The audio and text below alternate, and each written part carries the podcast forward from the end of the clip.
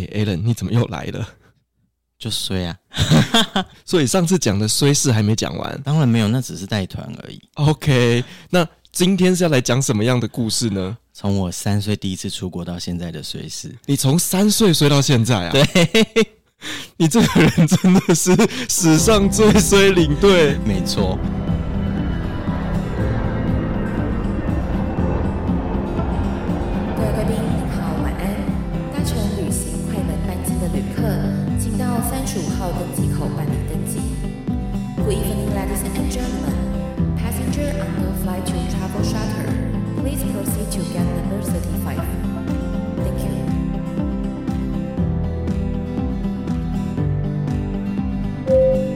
贵宾，我们即将起飞，请确实扣好系紧您的安全带，谢谢。Ladies and gentlemen, we are ready for takeoff. Please make sure that your seatbelt is fastened. Thank you.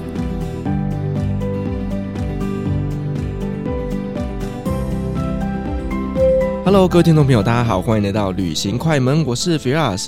今天呢，我们又要邀请史上最衰的领队 Allen 来跟我们分享他的衰事。欢迎 Allen。Hello， 我是 Allen。你上次讲的那个带团的故事真的是超精彩的，然后你竟然还没讲完？没有啊，还有啊，对，很多。那你今天是要来跟我们讲一些什么样类型的衰事呢？我今天要来分享我从小到大自己出国遇到的衰事所以上次是带团，今天是讲个人。没错。好，我们来了解一下到底是一个怎么样的人哦，就是只要出国就会出事好那 Allen， 那你要先跟我们讲从3岁开始的故事吗？ OK， 好。我3岁的时候是我妈妈带我还有外婆们一起去菲律宾、泰国、新加坡玩，那个时候很流行这种多国的旅行方式。我还印象非常深，我刚到新加坡一下飞机，那因为新加坡非常的潮湿，然后我天生本来就有一些气喘的问题，所以我一下飞机就立刻休克啊，被送医去急救。这么惨啊？对，而且那个时候的领队导游他们就说，哦，要我妈自己带我们去医院就医。诶，这不合理吧？完全没有赔哦，所以从头到尾都是我妈妈带着我去看医生。等一下，这种领队可以客诉吧？那个年代没有在管客诉这件事啊。哦，对啊， OK，嗯，好，所以你妈妈她自己对那个地方是熟的吗？不熟啊，第一次去但还好新加坡，所以讲中文也通了啊。是啦是啦，嗯，是。好，所以说就是妈妈就带你去处理，那治疗好了之后你就回来团队。对，真的是超衰的耶但这只是那一团的第一件事而已啊，那只是刚开始啊，这只是刚开始好，然后但第二个衰的不是我啦，是我外婆。我忘了是在泰国还是菲律宾，那有一个楼梯，我们在下楼的时候他没有扶手，就很奇怪为什么没有扶手，就我外婆走楼梯就没有走好，她从楼梯上面摔了下来，哎，就她手摔断了，然后一样是我妈带她去看医生。你妈真的是新加坡医疗达人但她不在新加坡哦，那是在好像是在泰国还是菲律宾吧，这点让我更佩服她了。我觉得你妈真的是厉害，天生就是领队的料。就对啊，他心脏又很大，你看儿子一下飞机就被送医急救，然后妈妈又手摔断还继续可以玩嗯我觉得真的太了不起了。我觉得你是不是身上就是被什么大衰神小衰神附身啊？我妈都用天将降大任于斯人也这句话来安慰我所以你的衰是连你妈都认证的。对，好，那我们刚刚讲这个从3岁就开始衰的故事之后，还有发生一些什么样有趣的故事？3岁那一次就没了，下一次大概是10岁左右。嗯，对，那时候是去日本玩，然后那个时候是我们全家有我爸、我妈，然后我和我妹妹，我们4个人。那一天我们是要去迪士尼乐园玩，在前一天晚上呢，因为我爸爸人在日本工作，所以他的同事就是请我们去吃饭，嗯，去吃那种怀石料理，看起来很高级的。那个时候妈妈就是看到什么好吃就是塞给我们吃嘛，那也没有想太多。结果隔天我们要去迪士尼，在坐那个巴士的车上的时候，我就一直开始全身就痒起来了。是食物中毒吗？不是，是过敏，哦，就是那种一块一块整个全身都是。然后一进去迪士尼以后，因为我已经痒到完全没有办法做任何事，那他们就很紧张，就赶快带我去那种医护中心。嗯，就到了医护中心以后，迪士尼当然先非常紧张，因为他们会担心你是不是在我们这里面吃了什么东西让你变成这样。对，可是不是因为我才刚进去我就全身痒起来，所以那个时候我爸就跟迪士尼乐园那边说，就是不是这边的关系，但是需要去看医生，所以那时候我就搭了迪士尼专属的救护车送去医院。是怎样？外面还有画着那个维尼还是什么的图吗？你知道这个我就没有办法回答，因为我就被送上车了嘛，就直接送走，这要问我妈才知道。但是这一点我就赢维尼了。对，他去过这么多迪士尼，他没有坐过迪士尼的救护车，他没坐过迪士尼救护车，我坐过。所以那一次是因为吃到不新鲜的海鲜还是什么东西吗？也因为那一次送去医院才发现原来我对虾子螃蟹都过敏哦，所以从此以后就是我对那些东西我都会有点担心，因为你怕吃了会全身痒起来。可是这也有一个好处，就是吃海鲜只要我先吃，如果我没有痒就代表那是新鲜的。欸，我也会呢。其实小时候我妈妈有时候去市场买的这些海鲜啊，如果是不新鲜的我吃了我会马上就红肿。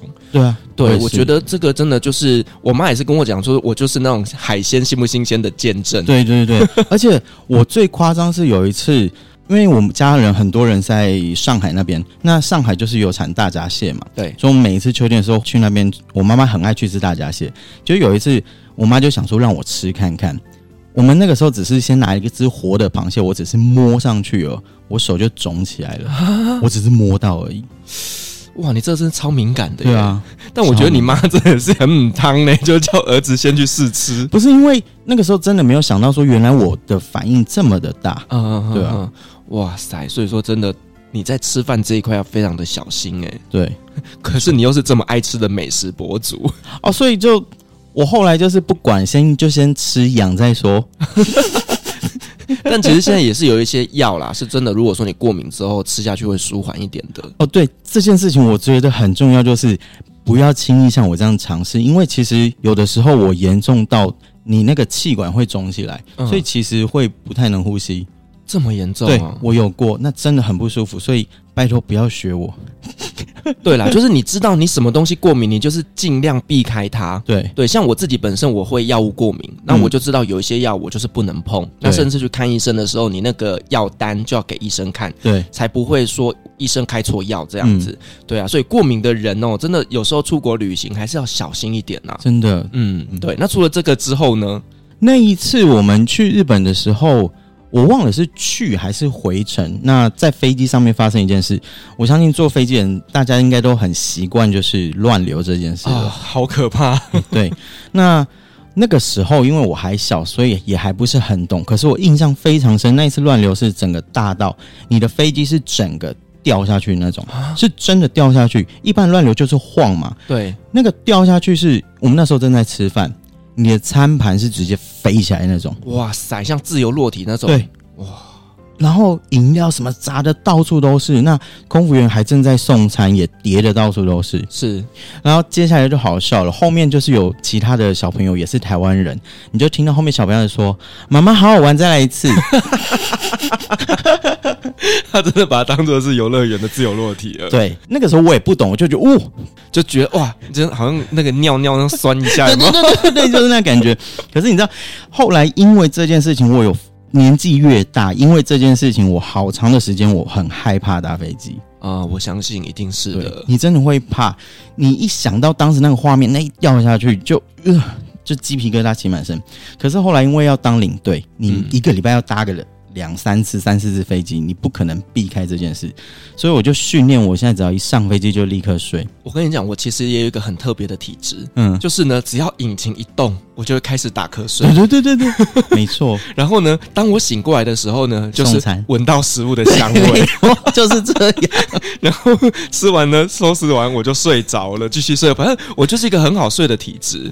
对，常常会有人问我说：“哎，Firas，你这样子常常跑中东国家，你会不会有时差？”我就心想，好像还好呢。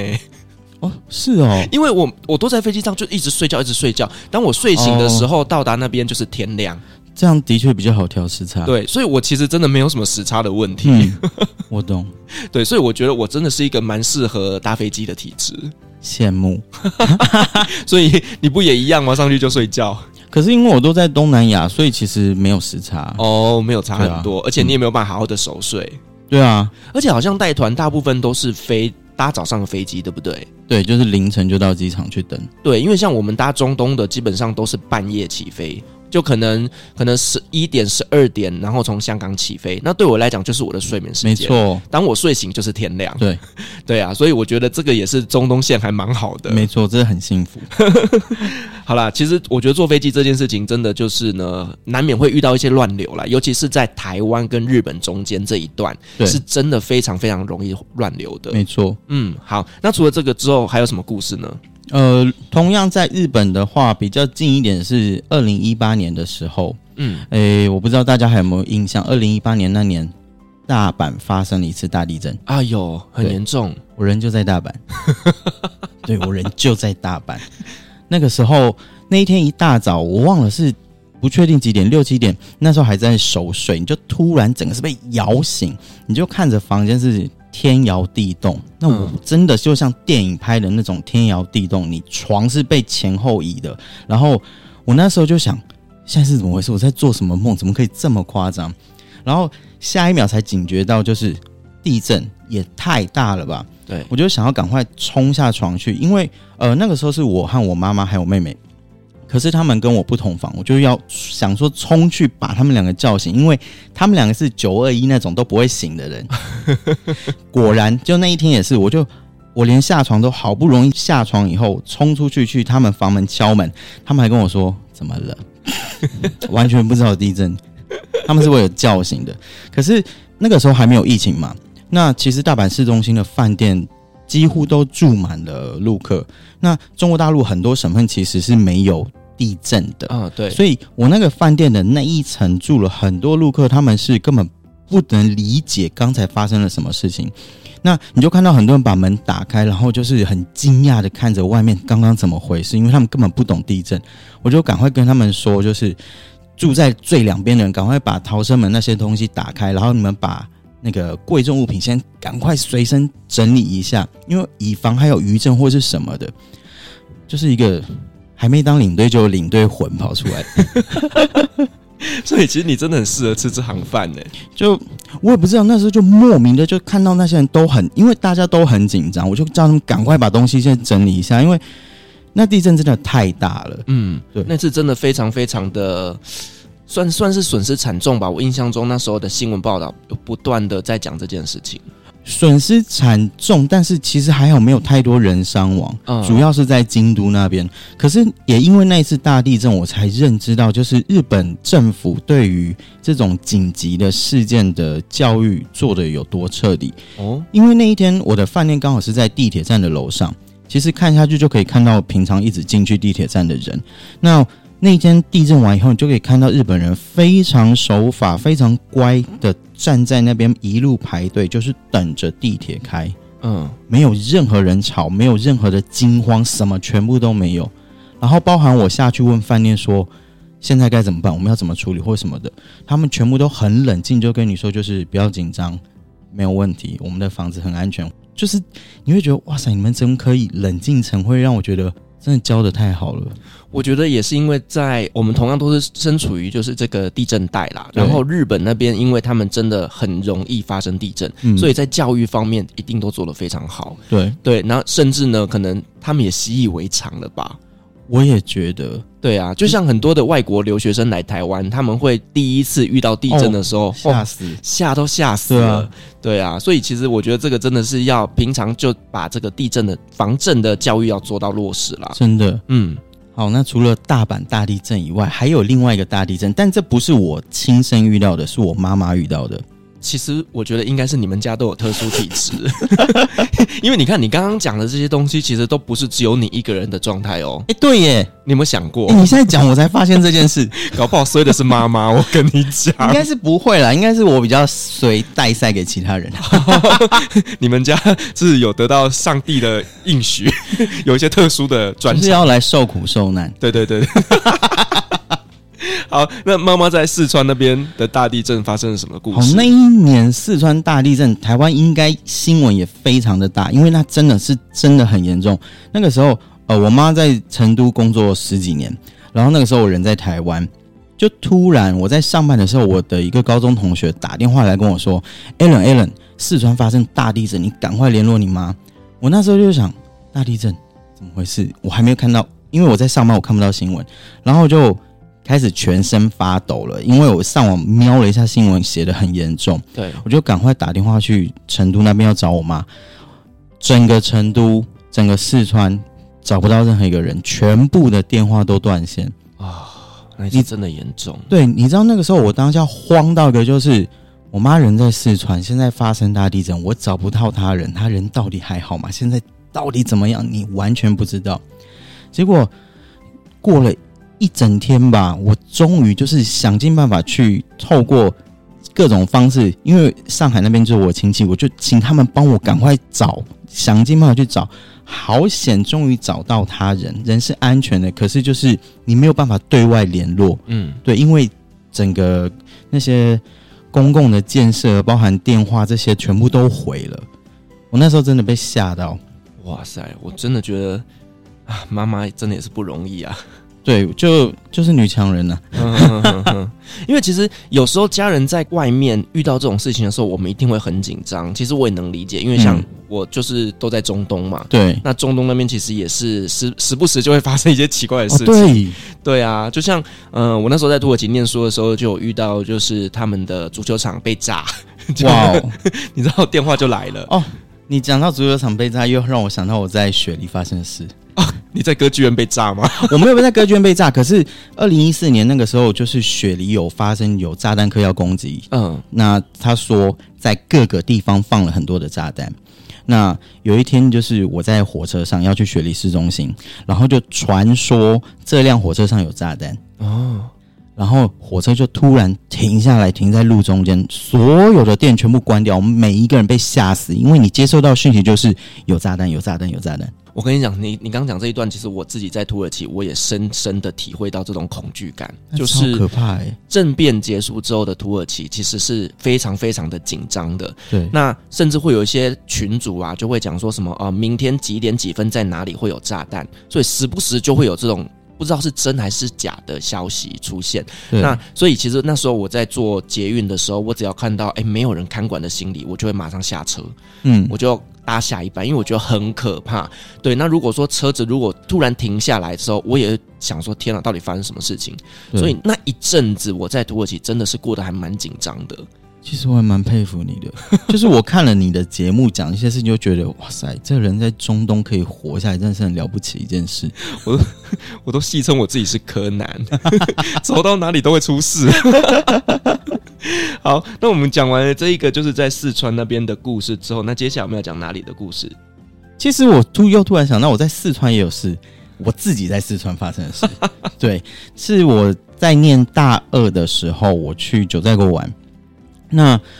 那个时候要去九寨沟，一定是先从成都出发，然后搭游览车开大概13个小时的山路进去九寨沟里面，不像现在还有飞机就直接飞过去，超方便。那个时候它的山路啊，是你旁边没有任何的栏杆，嗯，你从车窗看下去就是悬崖的那种，哇，超可怕。所以那个时候沿路就是跟我自己说，我不要看，我要睡觉，我要睡觉，我要睡觉。有惧高症的人看的真的会吓尿，那真的会吓死，因为你旁边完全没有围栏。嗯，对，而且其实我在去之前就有听说过，就是曾经有发生游览车摔下去的事。嗯，对，那还好我没摔下去啊，不然怎么在这边？OK， 这不是重点，重点是我们那一台车游览车就是开到一半的时候，在山路上抛锚了啊，就全车人下来推车。全车，等一下，他那个车子是单向的还是双向的？双向哦、，OK， 对，双向还好。对，可是你就没有想过，哇塞，我人在四川的一个山路上面推车，然后旁边就是悬崖峭壁。你讲这件事情我也有经历过哎、欸，在哪里？我在土耳其。哇塞！对，就那时候我们去，我跟几个同事我们去卡帕多奇亚玩的时候，就是在 local 那边找当地的旅行社参加一个 tour。那台车子当时是要开往一个山谷，然后呢，就是在路边突然就抛锚了。嗯，然后我们那时候也不知道该怎么办，然后一样就是所有的男生就下去帮忙推车。对对，但是呢，其实我们当下是还蛮开心的啦，因为外面的风景很漂亮，就不像你们这么危险这样。我们还在大马路上面拍照，因为平常是不可能有机会在那边拍照的。我懂，我那个真的无法，因为那个时候又下雨，所以其实路上就是泥泞的那种，就觉得怎么会发生这种事？对。然后我那时候呢，拍照打卡还被我的同事骂，为什么？他就说：“你现在拍照打卡，你要 take 我，就是让我爸知道我现在遇到状况了。”我想想也是有道理呢，就是你在网络上散布这种你遇到什么样的状况的时候，真的会让人家担心哎，是没错，但。我朋友可能应该也都已经习惯了吧，对，就是习惯了。就像最近不是网络上很流行那个，就是什么事情可以让大家觉得很震惊、很惊讶那个，对对对，那个什么10件事，对，我就写说，我相信所有事情发生在我身上，应该都不会觉得很震惊了吧，平凡才是我的惊讶，对，对吧？你没有出事才奇怪，对啊。好啦，那这个就是在。交通上面会遇到一些比较衰的事情啦，没错。对，那除此之外呢，还有什么故事？我要跟你说，九寨沟还没有结束，还没啊？对，还有，因为那一次是我自己一个人跟着当地的 tour 去九寨沟玩，所以我妈那个时候其实还蛮紧张的，因为那时候大概是20年前，哇塞，我到底有多老？20年前大二，对。然后那个时候合约上是写了会住4星饭店。然后就是照片那些看起来都很好，结果我们一到了当地的那个饭店以后啊，你一进去，我走进那房间就，我这辈子没有看过这么脏这么旧的饭店，那感觉就很像火车站外面那种旅社，嗯，可是你合约上写4星，那个时候一进去房间我就不敢睡，完全碰都不碰那个床，因为就觉得很脏。就这时候我就听到房门外面就是有人在吵架，那。我那一团呢，刚好有2个北大的学生，他们就在外面跟导游在吵，为什么会住在这种地方？然后这根本不是我们合约里面所写的东西，那真的就像鬼屋，超可怕的。也因为这2个北大学生在那边吵，我们全团的人啊，被换到了就是九寨沟当时最新的一个饭店。嗯，然后每一个人的房间就是有客厅啊、房间、浴室，然后。超级无敌大电视，那个年代那个电视真的是豪华到不行，就运气也还算蛮好的啦，因祸得福。你们有去补价差或是什么的、啊，还是说这个都是旅行社他们自己要承担的？旅行社要承担哦，对，但也多亏那2个北大学生，我那时候才发现，哇塞，北人骂人真的是。一绝耶！你这辈子从来没听过这么多的脏话，真的，对，比我们的那个8点档还要厉害。哎呦，厉害太多了，吓死我了，真的。但我觉得啦，可能是原本住的那间饭店，它叫做 Four Star。我跟你讲，我真的遇过啦，真假？你遇过这种事？我当时在叙利亚念书的时候、我们就几个同学，我们就去报了一个 tour， 是要去黎巴嫩的。对。然后呢，因为其实黎巴嫩当时是不容易进去的，对对，所以我们想说，我们找旅行社来承包，带着我们去那边玩30天这样子。嗯。结果呢，那个合约上面就写 5 star， 就是住在饭店。然后我们就心想，哦，5星级饭店，OK fine， 很棒。结果呢，下车之后我就心想说。看起来没有到很糟啦，但是大概就是3星、对。然后我就看那个 hotel 外面就写了大大的 Five Stars Hotel， 所以我跟你讲，一定是那间饭店叫4星饭店。哎呦，这太好笑了。对我又不能说旅行社违约或干嘛，它真的就是5星饭店，是没错啦。哎嗨，我瞬间我无言了。对，也是有可能。对啊。那我要来讲一个我在埃及发生的故事。埃及那边发生什么事情好像都不奇怪、是没错，真的。那埃及是2020年，就是那个时候我去在疫情刚开始，也不算刚开始，已经开始爆发起来的时候去玩的。但是我们在出发前，埃及还没有任何的疫情发生，所以那时候大概是几月的时候啊？2020年2月。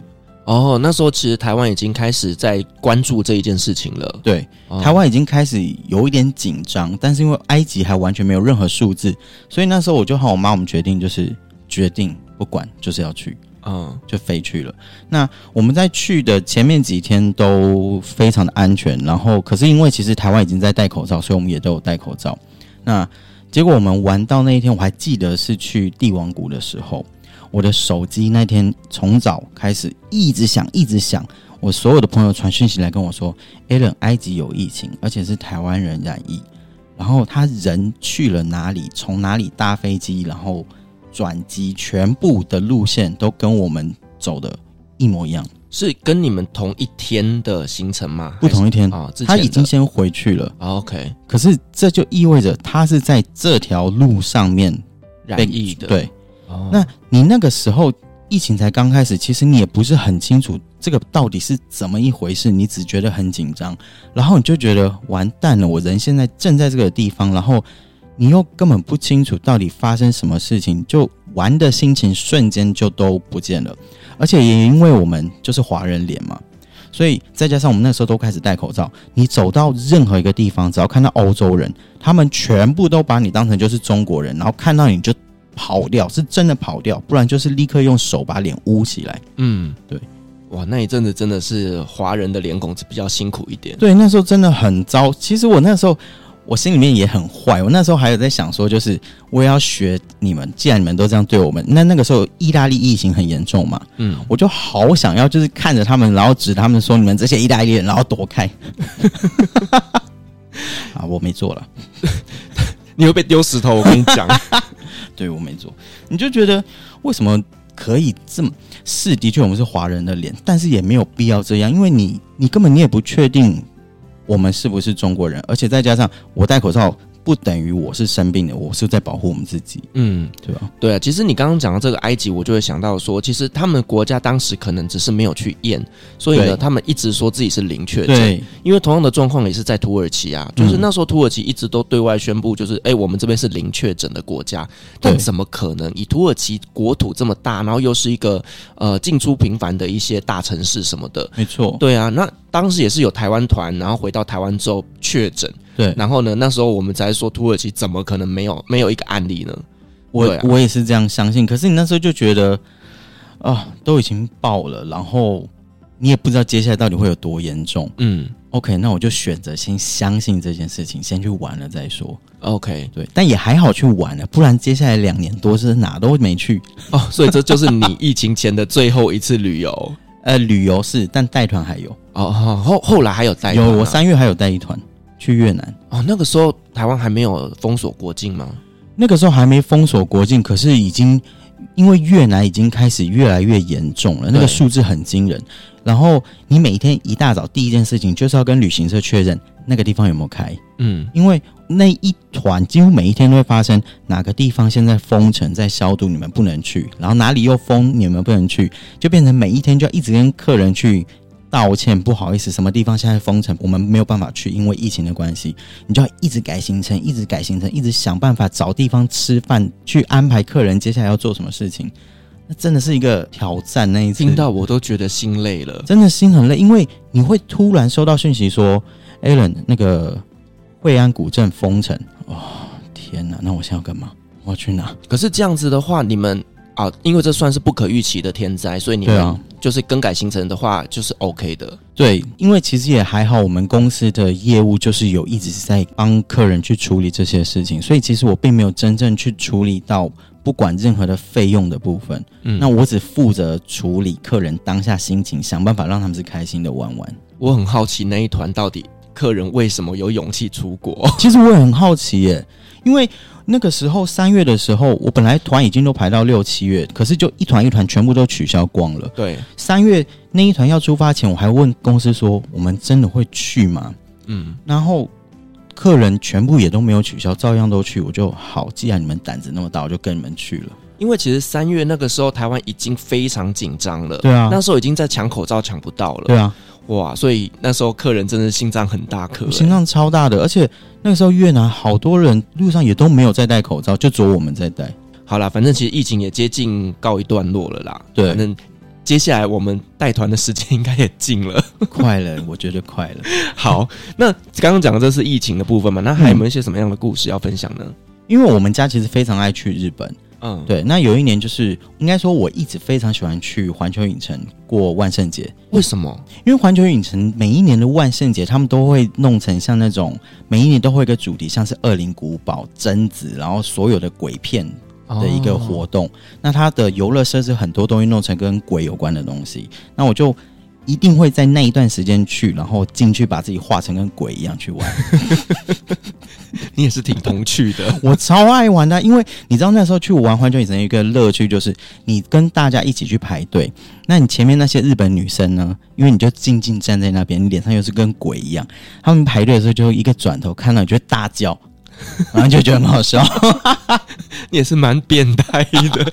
看这些女生尖叫你就觉得爽，超好玩的啊。那个时候哦，好啦，但这不是重点，而是那一年好像就是2018年。那一次我去环球影城要去过万圣节的时候，本来我们都先查好日期，因为环球跟迪士尼一样，他们就是会公布说今天人多不多，嗯，那你可以去预估我需不需要花多少时间在排队上，以及有没有需要提早入园才玩得到。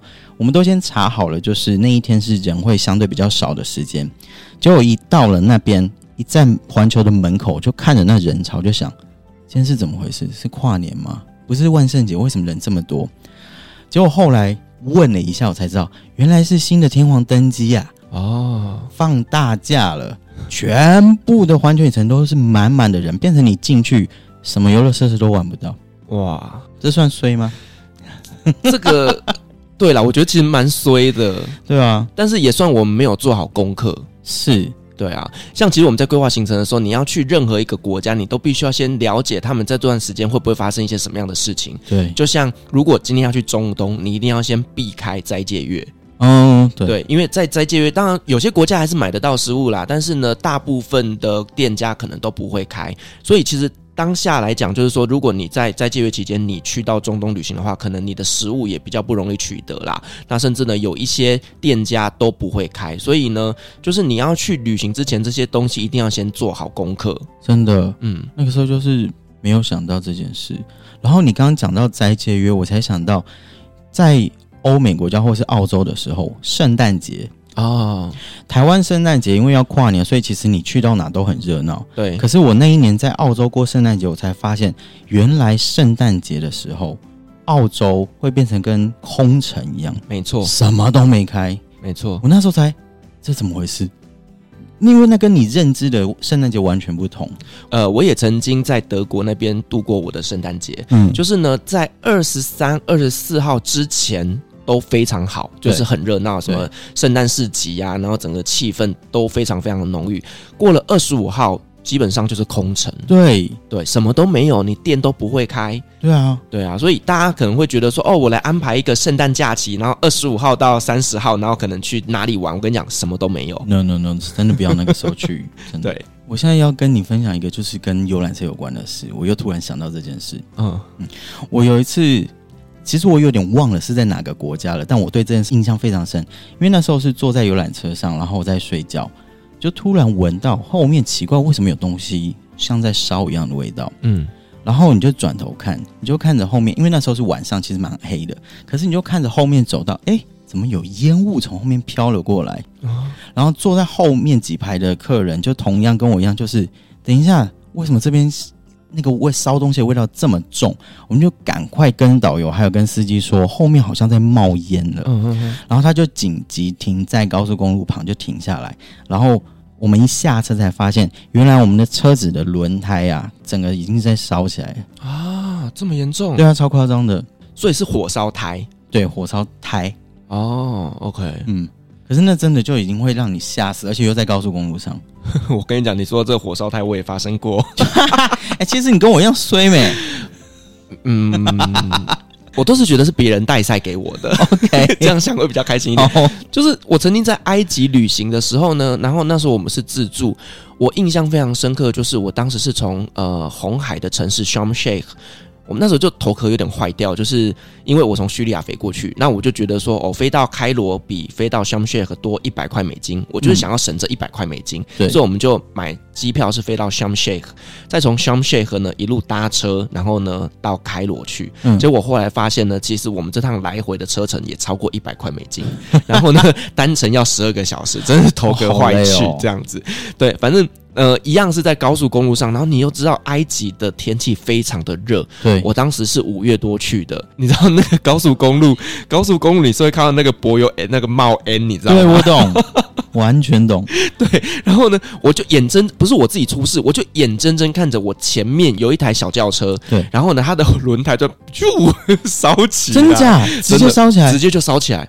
好酷哦！对，然后呢，我们还在高速公路上面，我们就看到那个正在燃烧的轮胎皮，哇，真的就很可怕，烫成这样就是真的很烫。哇，好，我好想看，但这样好像也不太好，但就是很好奇那画面。对，所以其实真的，我觉得在交通上面，其实这种事情遇到真的是难免，但真的很危险。我懂，真的。对啊，因为我除了火烧车以外，我还有火烧船。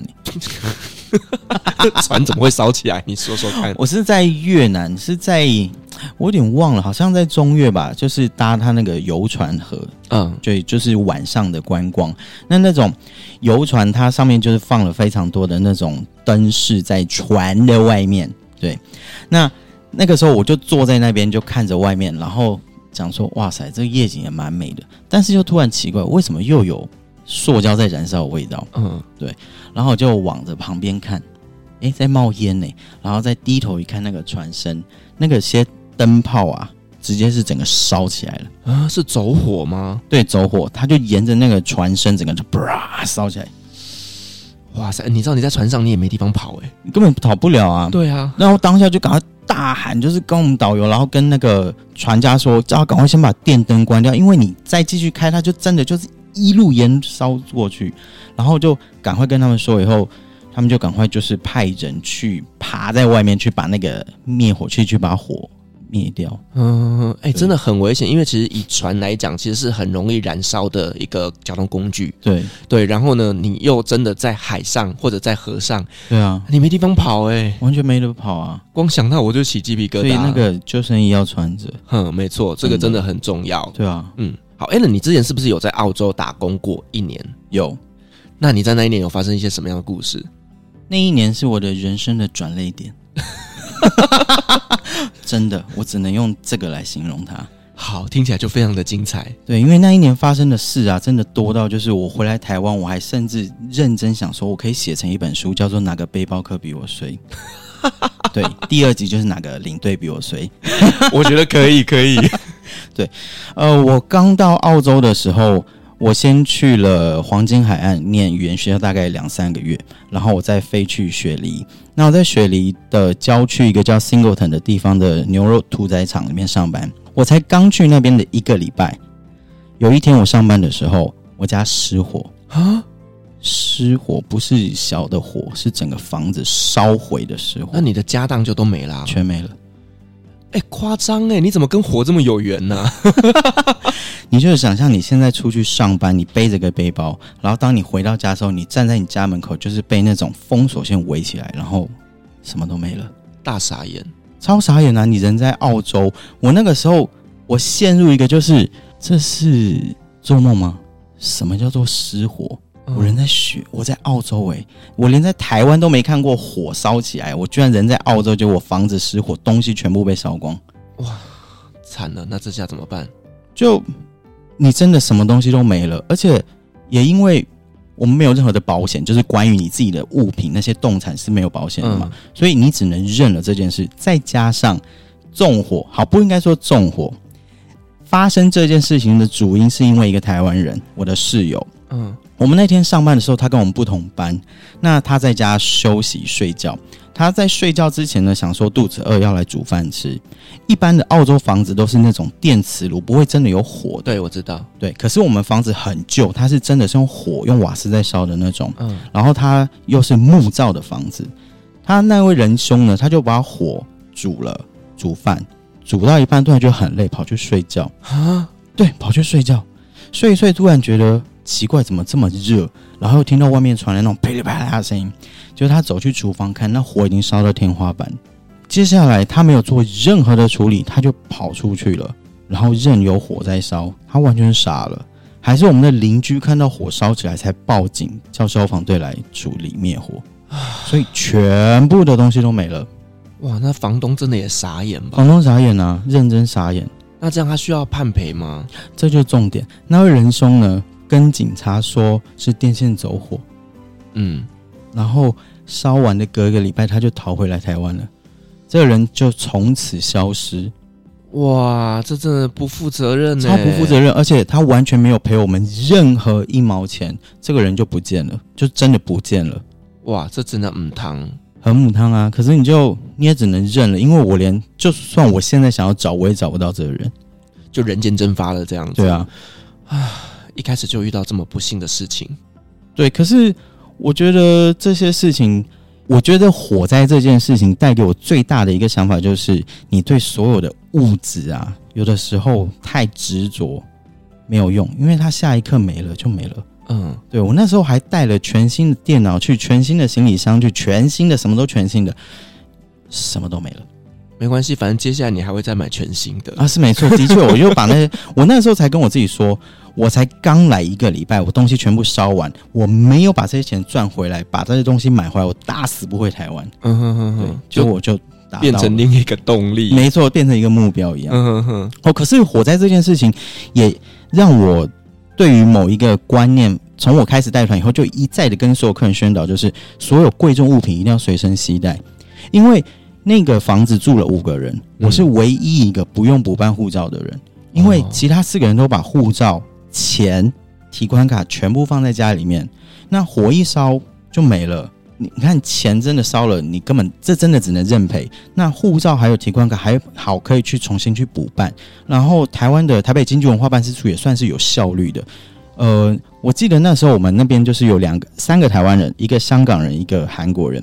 那台湾人办护照大概1个礼拜就好了，可是我那个香港室友还有韩国室友办了快1个月，他们护照才下来啊。听起来他们应该也是要有效率的才对。No， 超慢。OK， 对，所以真的出国，尤其是以后，我相信快可以了。护照啊，这些贵重物品真的要随身携带，因为不见的话太麻烦了。其实不只是你说出国旅行啊，像你在国外念书或干嘛的，其实也都要带着。真的，对，有时候你遇到临检啊或干嘛的，对，你还是要给他看你的护照啊。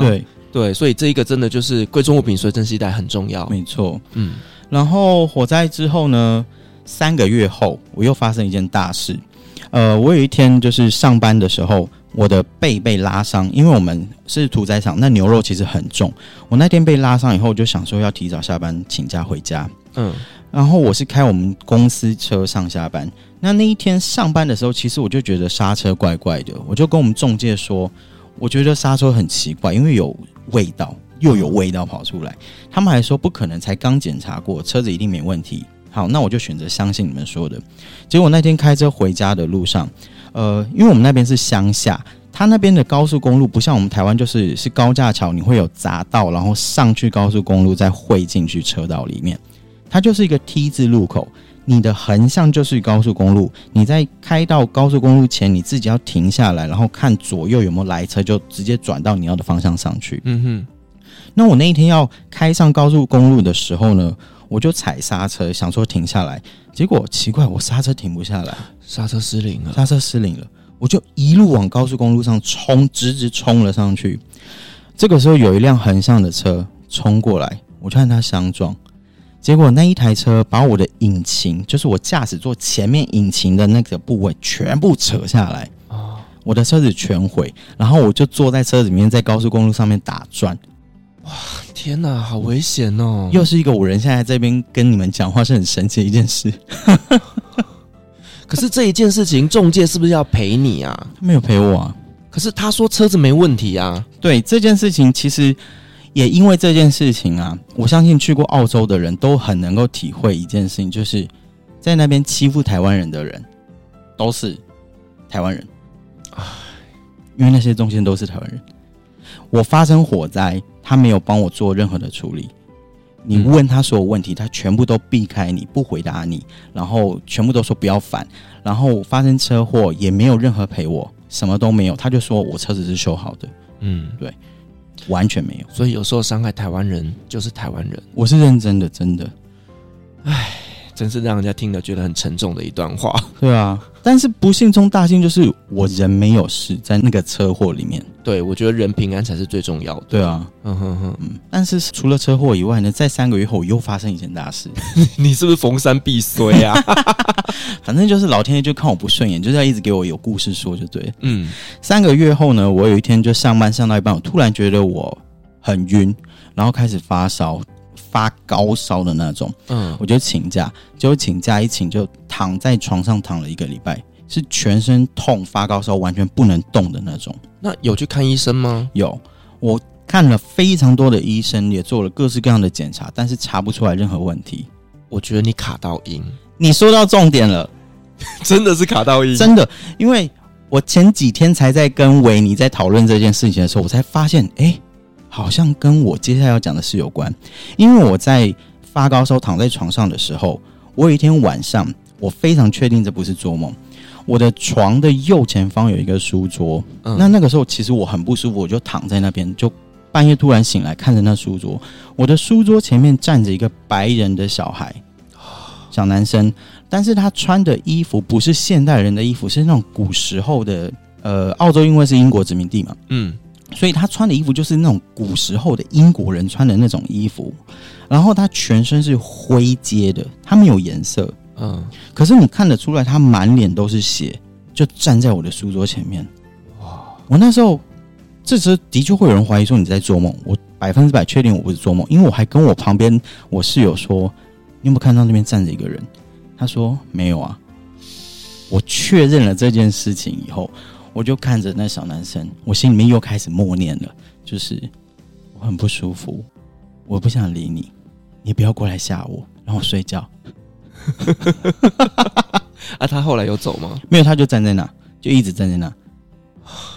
那这样你哪睡得着啊？就习惯了吧？你看我之前带团也这么多事。OK， 对啊，反正你本来就灵异体质。对啊，就真的，我真的已经习惯到，就是跟他们说。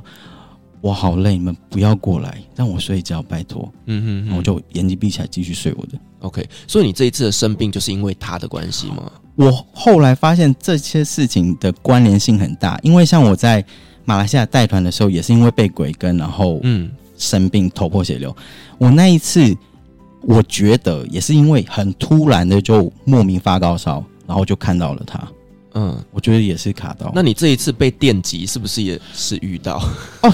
你知道这件事情才悬，因为其实那一天我被电之前，我才跟我的主管说，我才传讯跟他说，我觉得机台怪怪的，因为我的电就是我是做制程的，那我的电突然自动被关掉，嗯，那个是我们平常是手动去操作它才会关掉的一个东西，我就跟我主管说，那个电自动关掉，我觉得很奇怪，我不知道为什么会这样，然后主管就说毛毛的。我就说，对，我也觉得毛毛的，因为其实我在我公司已经看过那些飘来飘去的东西太多次了。结果我才跟他讲完说，我觉得毛毛的下一刻，我就被电到了，然后就送医了。我真的觉得你的这些衰事真的跟你的体质有关。我也觉得，可是其实我不会把它想成是他们是要害我，因为就像之前那个王母娘娘那个阿姨说，她说因为你有在修。所以他们会希望可以透过你来，做一些事情回向给他们，帮助他们一些东西。所以我想的就是 ，OK， 或许你们是需要我帮你们做些事，只是你们用一个比较极端的方式来表达你们需要我来做事。对，他们可能没有恶意啦，但是就不小心伤害到你这样子。对，唉，所以后来那个生病之后，我就跑去那个，在澳洲有佛光山呢，哦，我就跑去佛光山拜拜。嗯，对，那個，拜拜有没有好一点？有。哦，那佛光山好厉害，我才发现，真的，啊，怎么说？它就像佛陀纪念馆一样，就是你人到了澳洲，然后看到这边，哇，这边居然有一个这么庞大的一个庙，就好神奇哦。然后拜完以后就没事了。OK， 对，所以我觉得有时候真的还是需要一些宗教的力量。对 ，OK， 那我其实除了就是火灾、车祸、生病之外，我在澳洲发生的事情真的太多了。还有什么？我在那边我遇到了一个真的是二房东。其实这澳洲人真的很多非常很严重的种族歧视，是对，到现在都还是。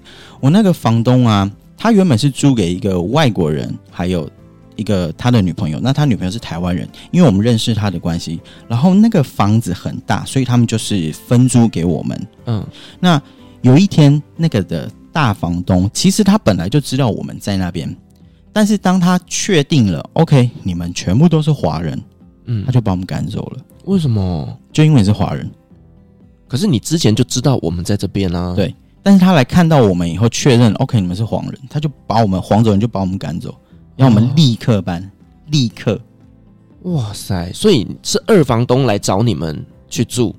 对，然后大房东看到是华人他就北送。对，唉，就把我们赶走。真的是蛮严重的种族歧视，欸，很严重啊。而且其实这不是我遇到的第一个。我其实刚到澳洲的时候，那时候在黄金海岸我住的 homestay 的 home 妈，嗯，他我不是很确定他是不是，但是他的某些行为有反映出来这件事。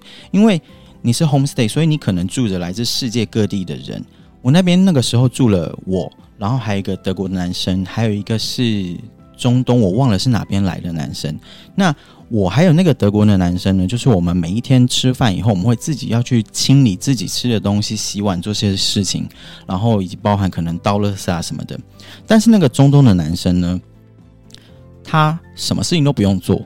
嗯，我还问后妈说为什么他不用做这些事情。他后妈回答我答案是哦，因为他在他家里面就是当惯了那种就是少爷，对，所以他不用做这些事。我第一个想法就是这是什么烂理由，这根本不是理由吧。嗯，我还跟他说是他付的钱比较多吗还是怎样，也不是。所以你知道有的时候他们的一些种族歧视你也很奇怪。我和德国男生，一个白人一个黄人，然后你要我们做这些事，可是你却不让一个中东男生去做这些事情。就是你会遇到各式各样的不一样的种族歧视发生在你身上。嗯，搞不好这中东人他是王子啊，也不是不可能。这问你比较准。嘿，我还真的遇过有人跟我说他是沙烏地的王子，然后我不是还有艳遇吗？他就说你一个月需要多少钱，他要包养我。好好哦。当下我只觉得有点可怕。好啦，这个种族歧视这轰妈是第一件。那我在黄金海岸其实还遇过好多次。嗯，因为黄金海岸是度假胜地，所以其实那边的高中生在毕业之前的毕业旅行都会去黄金海岸度假。那他们到那边度假的时候，因为就是成年了，所以开始可以喝酒，所以就是很乱。其实每一年一到毕业季的时候，黄金海岸真的蛮乱的。如果之后开放出去玩，我建议大家要避开那个时间。我有一天就是跟我的同学，因为我在那边念书念语言学校，我们有一天就是在海边逛街的时候，就看到一群高中生，他们就看到我们，然后就是要用玻璃瓶酒瓶就是做事要打我们，然后说叫我们滚回你的国家啊！他们喝醉了。对哦，但这只是第一次。我第二次是有一天我已经飞到雪梨去工作，那我每个礼拜会从 Singleton 搭火车去雪梨市中心，就是去采买物资啊什么的。我有一天在那个火车上面的时候，他那个火车上有洗手间，我去洗手间要开门的时候，我发现我门打不开，就我非常用力打开的时候，我看到是四个小男生就是把门拉着不让我开门。我出去以后，他们就拿保特瓶丢我，一样说滚回你的国家去。哦，真的很不友善耶，非常不友善啊。嗯，对，所以其实我认真觉得就是很多人你对澳洲或者是一些欧美国家，你会有抱一些很大的期望，会觉得在那边可以获得学习到看到一些东西，但是你真的要做好保护自己的措施，因为那些国家真的还存在一些蛮严重的种族歧视。嗯嗯，可能行为上不一定会有，但是内心也会有。对对，那可能就像你刚刚讲的，高中生喝醉了之后，这个就把它表现出在他的行动上面。对，而且你看我刚刚说火车上是四个小朋友，他们可能才在念国小而已。嗯，你连小朋友都可以有这样子的行为做出来，那代表他一定是在他的周围，不论是媒体或是同学甚至是长辈那边看到这样子的行为，他才会表现出来。所以其实当下我还蛮心寒的。嗯嗯，这样想起来，我真的觉得在中东好像比较不会遇到种族歧视这件事情、欸。对，我在中东这么多年，除了被小朋友用 BB 弹扫射我以外，没有，我觉得他们真的就是好奇。哦，我懂，他并不是真的在歧视你。对对，那小朋友他们就爱玩嘛，然后呢，他们就是会就是用开玩笑的口气，就是庆庆庆，就是庆枪庆，就是。这个就有点像在讲中国的意思啦、哦，对，但是我并不会把他觉得这个是种族歧视，但就只是单纯的好奇。对对，那其实我在中东这么多年，蛮受到礼遇的。我知道你是中东天菜啊，你已经不止中东天菜了，要晋升了，同志天菜吗？对，没错。我真的觉得我会被人家盖章哎、欸。好啦，反正我觉得到哪里旅行呢，都要做好保护自己的一些方式啦。对对对、嗯，那澳洲呢？有去过澳洲，或者是听过大家分享澳洲打工度假，一定都知道一件事情，就是澳洲袋鼠很多、啊，多到不行啊！真的跟野狗一样，就是你可以在，例如我在火车站面等车，那种乡下火车站，然后你的外面就是那种欧美影集那种，独栋的别墅的住家的那种道路，你就看着那些道路，然后就可以看到有袋鼠在路上逛街，嗯，然后或是打架，超夸张，真的这么多。而且在澳洲啊，开车，尤其是上高速公路的时候，你刚去会发现一件很可怕的事，沿路躺着一些很奇怪的物体啊，尸体，对，满满的袋鼠尸体。我那个时候一开始就觉得这些是什么东西，我问了以后，他们才说，哦，那全都是袋鼠尸体。沿路高速公路，我有一天晚上啊，就是开车，我那时候开车从雪梨要回来我家的时候，因为那边乡下，所以高速公路是全黑，完全没有任何灯光，就只有你的车的灯。那些袋鼠他们又有那种趋光性，所以一看到光它就会跳出来，就跳到高速公路上面。对，那我那一个当下它跳出来的时候，其实你真的会吓到，因为就突然一个这么大的东西在你面前出现。然后我还好没有真的撞上它，但是我的车子的左侧跟袋鼠整个插过去，因为我左侧就被磨伤。嗯，对，你那时候才发现，原来撞到袋鼠，车子毁了，袋鼠没事是真的。就是我的车子凹进去了，可是袋鼠却没事，然后就跳走。对，这超危险的耶，很可怕啊。所以其实。你听到这些撞到袋鼠发生车祸，这些是真的会发生的事。所以高速公路不会有栅栏把这些袋鼠隔起来，完全没有，因为你的高速公路旁就是一望无际的草原，一望无际的森林。嗯，对。所以高速公路会不会有那个警示牌，就是写着小心袋鼠？有，真的有。因为在中东，其实我在沙烏地的时候，他们高速公路上面画的是小心骆驼。哦。骆驼会出现在马路上，就是因为旁边就很多的游牧民族，他们在那边喂养这些骆驼。嗯，然后真的很多骆驼会在那边走来走去，好酷哦！但骆驼比较应该是对骆驼比较慢，所以它靠近的时候你是感觉得到的。对，它不像袋鼠咚咚咚就跳进来，对，它就突然跳到你面前的那种。对，因为我有听说过，我有一个朋友也是，他撞到袋鼠，就车子整个翻车了啊，但是袋鼠还是没事。对对对，就跳走了。对，所以真的在澳洲，这些袋鼠真的要小心啊！没错，真的啊，我真的每次听完你讲这些故事之后，我都会觉得说我自己真的很幸运欸。你遇到的事情都是没有人想遇到的，没有人想遇到啊，而且是各种的 ridiculous 就发生在你身上。可是你看，就是因为发生这些事情，才可以跟大家去分享，或者是注意到。某些状况发生的时候，你该怎么处理？对，就是你的危机处理变得非常非常的强。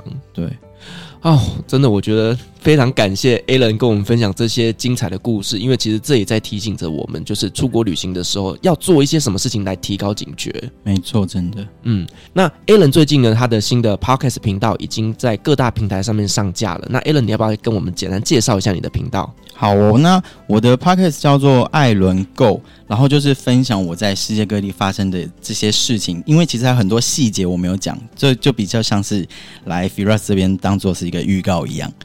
对，错。那再加上我的一些特殊的身份，接下来可能会分享一些比较好玩或是跟同志天菜有关的故事。哦，你到时候也可以来讲。我去讲同志的事吗？对，讲你的王子。我跟你讲，可不止王子呢。对啊，那就是反正我会在每个礼拜三的时候，就是上架新的一集，然后我就在各大平台现在都已经可以听得到了。那如果好奇的话，也可以在我的 Facebook 或是我的 IG 叫做跟着 Allen 吃喝玩乐，在里面我都会分享最新的一些关于节目的消息，以及我自己写部落格，就是台湾的美食小吃。那想要听到更多精彩故事的话，都可以去追踪我的频道。谢谢。好，那 Allen 他的频道呢，以及他的部落格相关的连结，我都把它放在资讯栏。好，那我们再一次感谢 Allen 今天带来的精彩的分享哦。那同时呢，我们感谢所有听众的陪伴。如果你喜欢我们的节目的话呢，别忘记给我们5星好评加分享哦。另外呢，我们在 FB 设有旅行快门候机室的社团，针对今天这期节目，你有任何想要分享的，都可以在上面留言，所有的留言都是我亲自回复哦。旅行快门，我们下期再见，拜拜，拜拜。各位贵宾，我们的班机已经抵达，感谢您今天的搭乘。旅行快门每周三、周五与您在空中相会，祝您有个美好的夜晚，晚安。